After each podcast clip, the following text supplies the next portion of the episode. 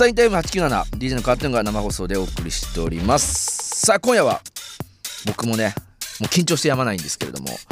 ゲストの方登場していただきましょう。大塚恭平さんよろしくお願いします。イエーイ。あ大塚です。よろしくお願いします。あのー、まあ僕は多分あのどこかでお会いしてたとは思うんですけどそ、ね,、の時はあの多分緊張して あのできてないのかなと思いますけど皆さんあのちゃんとね、えー、大塚さんのインスタだったりとかいろいろ SNS チェックしてメッセージもいただいておるんですがまあ初めましての方もイラストセンサーのリスナーいらっしゃると思いますので僕からあ紹介していきたいなと思っております大塚恭平さん、えー、文化服装学院卒で長年東京ストリートシーンに身を置き現在はフィールド問わずジャンレスに活動中のフリーランサーということなんですが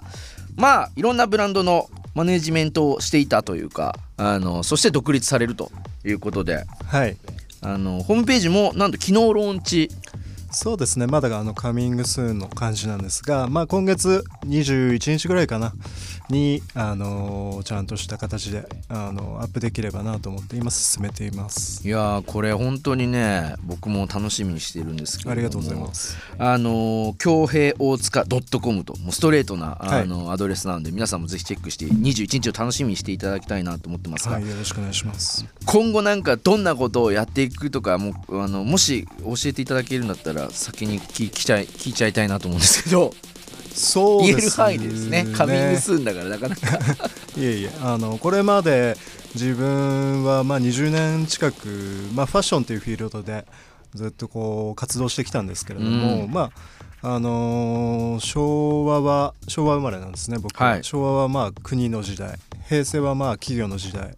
令和はまあ個人の時代だと思うのでそういうまあ時代の変遷も経てまあ自分で何かこうアウトプットできることを表現していきたいなっていうのがホームページローンチのきっかけですね。いや本当に期待感しかございませんけれども。まあそれは21日以降またアップしていただいてでそれをまたセンサーでもお伝えしていきたいなと思っておりますのでぜひその辺は皆さんもチェックしていただきたいなと思ってます。さあもともとファッション業界に入ったきっかけはもちろんね文化服装学院に行ったということもあるのかなと思いますけれども、はい。はい、あのー、まあネイバーフットが最初何ですか？っていうあの裏腹のブランドですけれども。そうですね。もともとその文化服装学院でスタイリスト科スタイリスト科っていう、うんうん、あの学科がありまして当時。今はどなんかないみたいなんですけど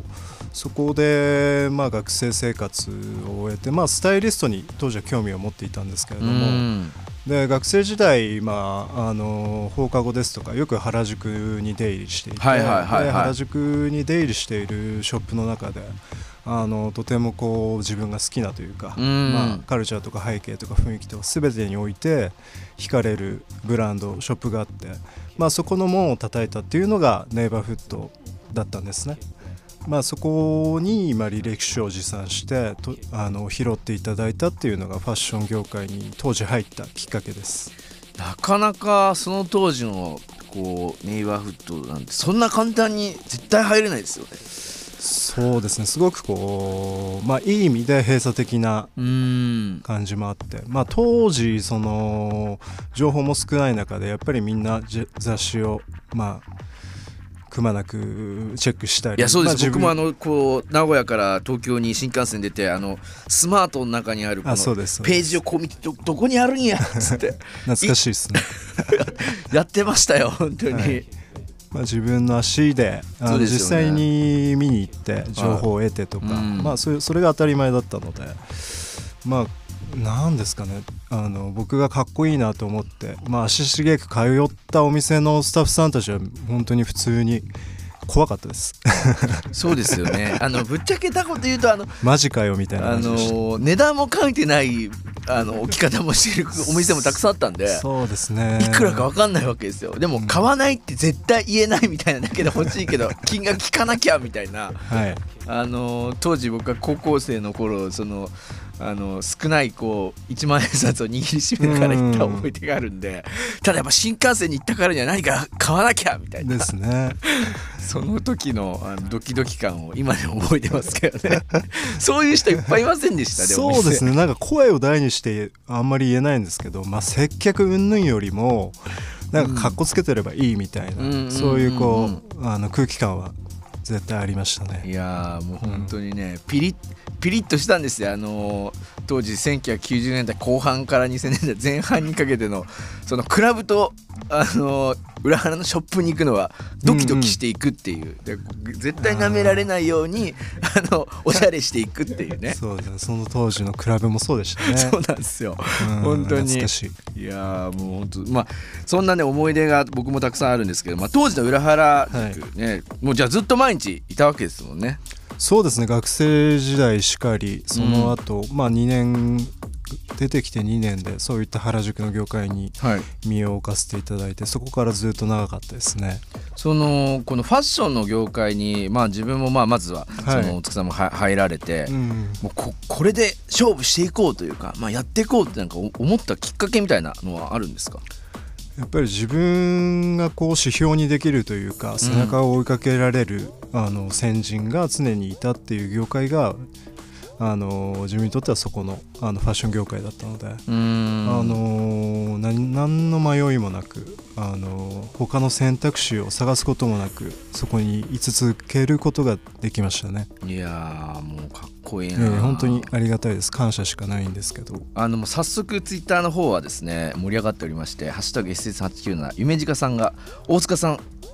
出だしの声からかっこいいんですけどっていう風に来てますけど僕はねあのかっこよすぎて緊張してます、えーある意味あの可愛い女の人も来たら緊張するんだけどかっこいい男の人が来ると緊張するっていう自分の発見を、えー新たにしておりますけれどもあのー他にもですねもうメッセージもたくさん来ておりまして、えーバッキンガム村上さんからはカートゥーさんセンサーのスタッフさん、えー皆さんおはようございますとイケメンの大塚さんはじめましてよろしくお願いしますと。かっこよすぎです勘弁してくださいって、ね、笑ってきてますが、えー、ツイッターで大塚さんと村淳さんね、えー仲良さげなツーショット見かけましたがなんかエピソードはありますでしょうか？教えてくださいと。村淳さん僕もね大好きシャンティっていうブランドも大好きでしたけどなんかこうすごいもともと仲いいんですか？じゅんさんはそうですね。まあ僕があの前職にいる頃に知り合わせていただいて、うん。まあ、今日ちょっとこう紹介するまあ紹介させていただきたい曲があるんですけど、はい。当時その僕がうーんまああのさっきも話に出ましたけどスマートとかそういったファッション誌で、まあ、メンズノンノもそうですし、まあ、チェックメイトとかかな。まあいろいろとこうあのんさんがモデルやってる時に僕も一読者として見てたんですけど、まあ、業界に身を置いてからなんとなくこう話す機会とかあの接する機会とかあって、まあ、そこから少しこうまあいろいろまあ仕事のこととか、ううんん、つながりが持てた感じですね。最近お会いできてないですけどまあじゃあそのやっぱりこう裏腹のうんそのブランドを通して、あのーまあ人となりも知って、まあ、仲良くなっていって個人的にもあの交友ができたってことですね。そうですね。すごいいろいろとサポートいただいてお世話になりました。いやーもうねいろいろと本当に聞いていきたいこと満載なんですけれどもあのー大塚さんはどんな少年時代をよくセンサーのゲストの方に皆さん聞いてるんですが過ごしていましたか？という質問をさせていただいてもいいですか？そうですね。あの結構自立するのが早かったというか、うん。割とこうまあ両親ともにこうす忙しく働いていたので、まあ、幼少時代にこう一人の時間を過ごすことが多くて、はい。そういった意味では自分で何々を選ぶとか、こういったことをするとかなんかこう、うん、大人びてたかもしれないですね。感覚が。なるほど。はい。生意気だったと思います。いやいやいや。その文化服装学院になんかこう、行こうってこう僕はな名古屋でなんか僕は芸東京芸大に行きたかったんですけどもう親に芸術大学は絶対将来食っていけねえからダメだって言われてい。やクソーと思いながらあの普通科の大学に行きましたけいどやそれこそ僕もあのカートゥーンさんのようになんかこう振り切った感はあると思います。まあ必ずしも背中を全力で押してもらったかというとそうではなかったような気がしますね。いやなんか羨ましい。僕はですごく羨ましかったんですよ。文化服装学院がすごいやっぱり憧れてました。東京芸大とかむさびとかに憧れてて僕はなんかはい。上京してからは文化の子たちだったりとかうん。むさびたまびの子たちとまあつるんでクラブに DJ に繰り出したりしてたんですけどやっぱりその学生同士がはい。そういうクリエイティブなし仕事とか、まあ、仕事とか、まあ、遊びだったりとか授業を受受けてるのはすごくその当時も羨ましいなというふうに思っていたので、なんかそんなね頃の曲なのかちょっと分かんないですが、うんうん。昔の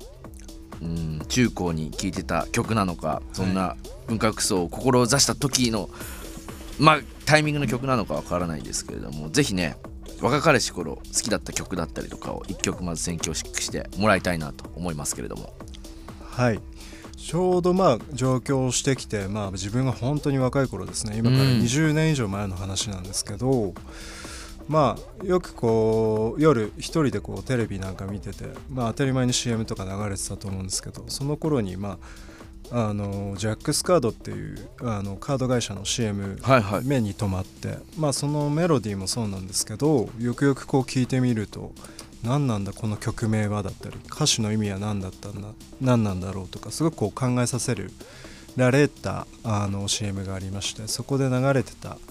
あの曲で山下達郎さん